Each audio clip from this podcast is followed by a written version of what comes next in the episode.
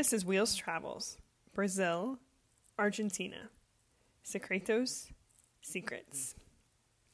A week ago, I woke up in Sao Paulo, Brazil, after having slept for a solid twelve hours. I hadn't slept that well in two months. I knew that the Airbnb Tony and I were staying in was not the most comfortable. I joked that my pillow felt like a sack of small bowling balls, but I had no idea how poorly I had been sleeping. We arrived late on a Saturday night in Sao Paulo.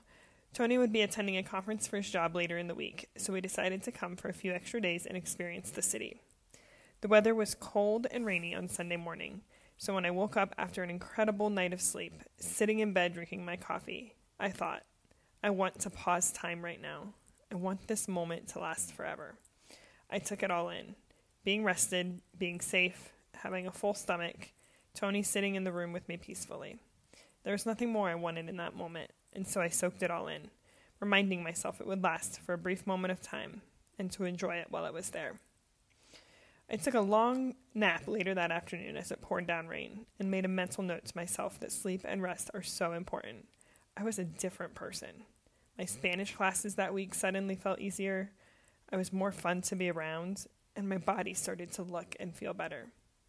Oh, and the best part, I was able to get into and out of the bathroom without having to use the bidet and the toilet as stools and stepping stones to the shower. The bathroom door closed, the shower allowed me to bathe better than I have in weeks, and I found myself taking two showers a day, making up for the many times I skipped a shower in the last Airbnb because it was simply too difficult to do. I was enjoying my little retreat in Sao Paulo, and nearby the hotel were several restaurants that Tony and I would frequent in the evenings. I had been hitting my Spanish classes pretty aggressively in the months prior to Sao Paulo, and I felt like I was falling behind, which I now know is likely due to lack of sleep, but I had decided to ask for a week of content review instead of learning new material. I requested to not excel to the next level, and this was a tough pill for me to swallow. I've always excelled academically, and so feeling myself struggle was a new feeling. I blamed it on my age, which is probably part of the challenge, but really, I was just having a hard time. After I got some sleep, I stopped beating myself up and decided I didn't need to give it a justification. I was struggling and needed to slow down for a week. End of story. And wow, did it feel nice to really be able to absorb and process everything I had learned so far. Later in the week, we hired a driver to take us around the city. We saw streets lined with graffiti, Beco de Batman, and visited a huge park in the middle of the city. We rode in elevators to the top of two buildings for views of the city and drove through the Japanese neighborhood. Did you know that the largest population outside of Japan is in Sao Paulo, Brazil? It was super sunny and warm the latter part of the week, and a much-needed reprise from the winter in Argentina. We found a rooftop for dinner, and the next day we had lunch with some of Tony's friends. That evening, we dined with yet another couple of his friends. My heart was so full of culture, sunshine, and rest. Sao Paulo was exactly what I needed, and it will forever be the reminder to me that self-care cannot be forgotten. Who would have known that the largest city in the southern hemisphere would be the reminder that rest cannot be taken for granted? A few weeks ago, back in Buenos Aires, Argentina, I came out of our bedroom mid-afternoon and told Tony, troubled, I think my professor Googled me. What do you mean? Of course they would. Why do you care? I had just finished my virtual session with the same professor I've been speaking to every day for six weeks. During these sessions, we only saw each other from the shoulders up on the other side of a computer screen. I proceeded to explain to Tony that we got onto a topic about travel and Guinness World Records, of which I pretended to know nothing about. Of course, I don't know all of the words she was saying, but it sounded like she knew I had received a record. Tony could not understand that I didn't want to talk about this with my online professors. He kept telling me that they were my friends, and they deserved to know about this about me. I left the kitchen of our Airbnb a bit disturbed by his comments. He was right. Why did I not want to share this part of my life with my professors? It took me a few hours of pondering before it hit me.